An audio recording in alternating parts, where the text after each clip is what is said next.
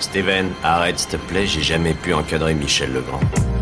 Salut Ciné, votre rendez-vous avec le cinéma présentement décliné sous sa forme extra ball, notre petite sortie de route raccourcie mais savoureuse quand même, qui nous permet de prendre le temps d'aborder une sortie au Blu-ray ou au ciné, comme on va faire là tout de suite en causant de Pour les soldats tombés, le documentaire que signe Peter Jackson, dont on va causer avec mon camarade Julien Dupuis. Salut Julien. Salut Thomas. C'est nos ciné extra ball spécial pour les soldats tombés et c'est parti. Tu fais un amalgame entre la coquetterie et la classe. Tu es fou.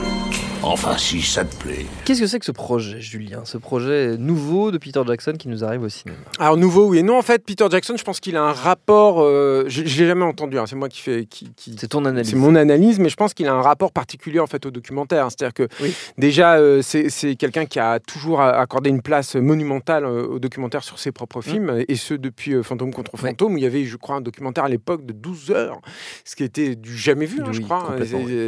Et, et, et, ensuite, bah, il a produit ensuite euh, des documentaires. Il a fait un documentaire euh, qui s'appelle Forgotten Silver, euh, alors qu'il était en préparation du Seigneur des Anneaux. Et, et, ça, ça va être très très intéressant parce qu'il a, il a dit d'une part qu'il mettait un tout petit peu sa carrière en veille pour l'instant, mais il travaille aujourd'hui à un documentaire que j'attends énormément, moi, parce que j'aime beaucoup les Beatles. Sur les Beatles, il aurait trouvé apparemment des, archives absolument ahurissantes. Sur les Beatles, lui-même est un fan hardcore. Hein. il y avait des citations, des débats de test en fait, de Sgt Pepper enfin voilà, bref. Et euh, donc, je pense que c'est un. Et ce, qui est assez intéressant, parce que euh, Peter Jackson est quand même un, cinéaste aussi qui s'est fait connaître pour euh, être un cinéaste de l'imaginaire, un, cinéaste qui reconstruit tout, qui travaille énormément sur le, le, côté factice, mmh. en fait, de l'image. Et c'est un peu le cas aussi là.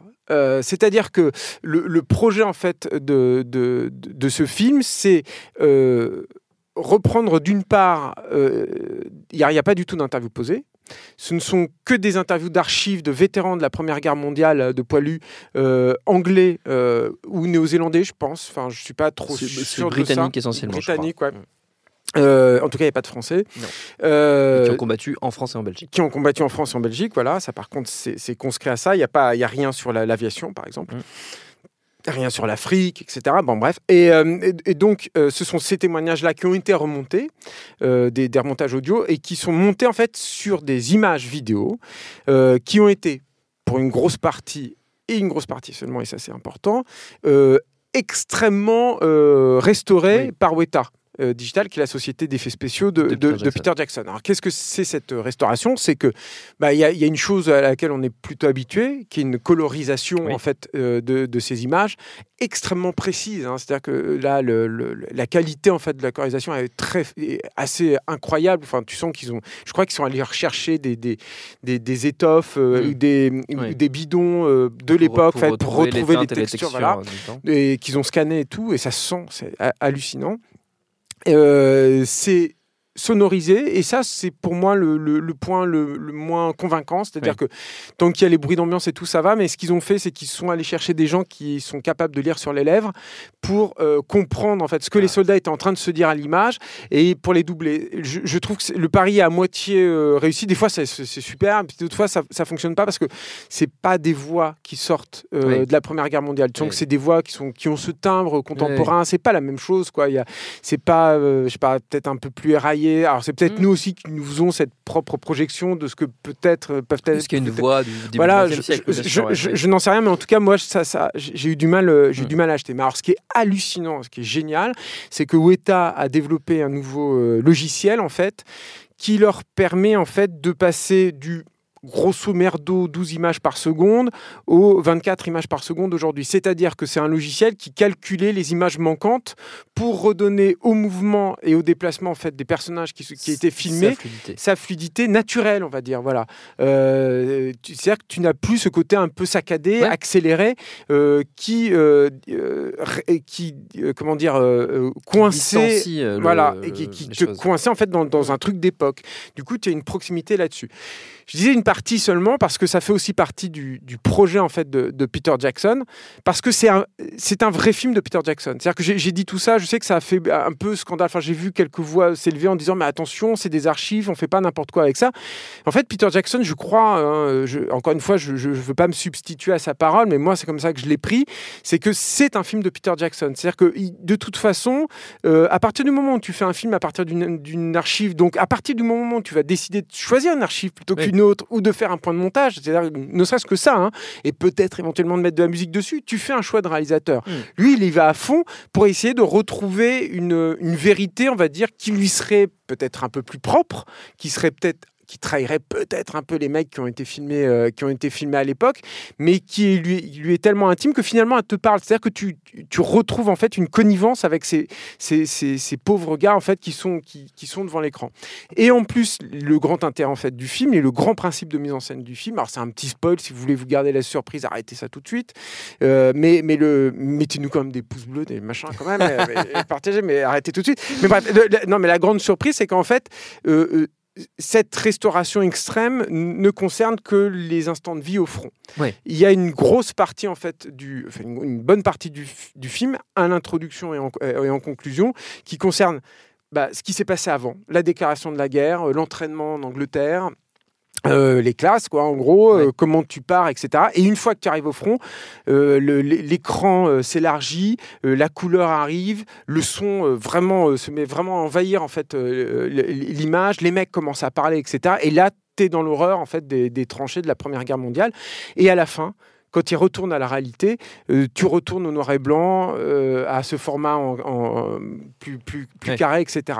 C'est un effet euh, bœuf. c'est vraiment monumental. Moi, je ne le savais pas et tout.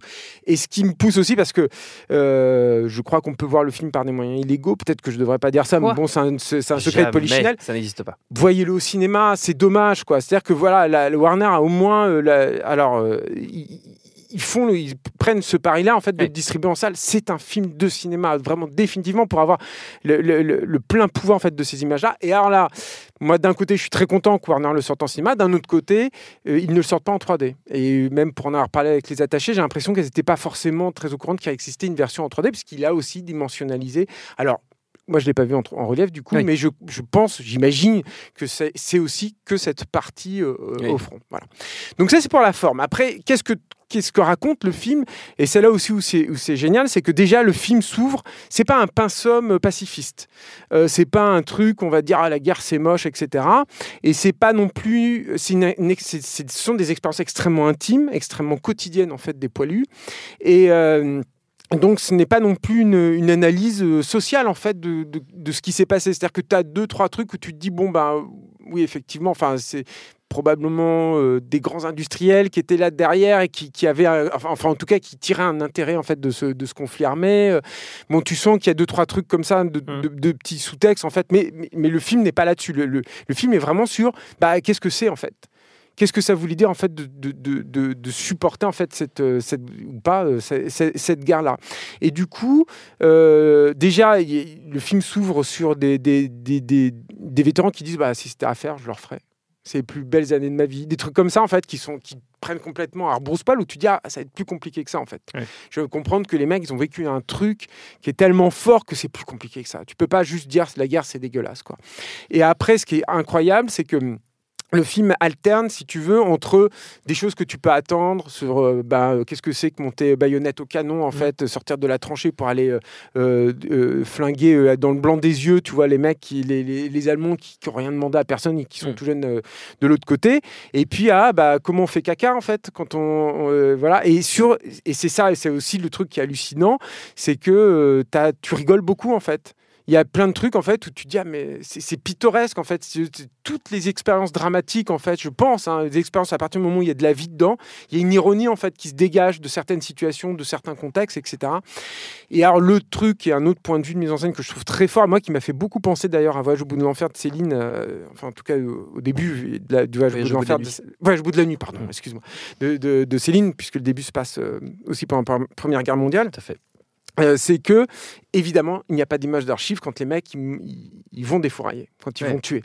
Et du coup, c'est un truc que Peter Jackson pose avant. Euh, ce sont des illustrations en fait d'époque qui viennent supplanter au manque en fait d'images euh, que tu as. Et, c'est hallucinant parce que il, avec les témoignages et avec tout ce que tu as accepté en fait auparavant comme principe de cinéma, tu achètes complètement ces images-là. Elles font partie aussi de ton expérience, mm. sauf qu'elles te plongent tu, es passé en fait de cette espèce de j'allais presque dire naturalisme, c'est pas trop le cas, mais enfin voilà, un truc très réel, à une espèce d'abstraction qui est tout aussi réelle viscéralement.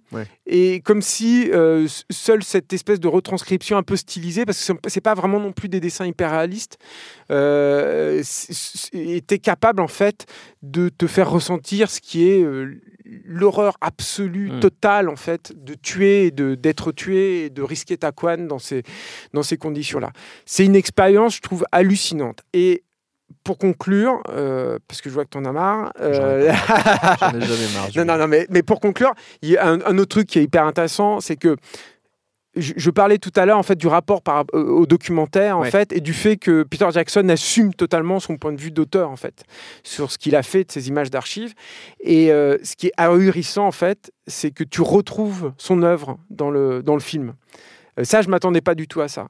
Et que tu retrouves à la limite un peu du Seigneur des Anneaux, c'est logique parce qu'on sait que Tolkien a fait la Première Guerre mondiale, qu'il en a tiré une expérience qu'il a, qui a insufflé en fait dans, dans, dans ses romans, etc. Donc ça, tu peux tu peux t'y attendre, que tu retrouves des choses, euh, peut-être de Lovely Bones, tu t'y attends. Tu retrouves aussi des choses de Branded, par exemple.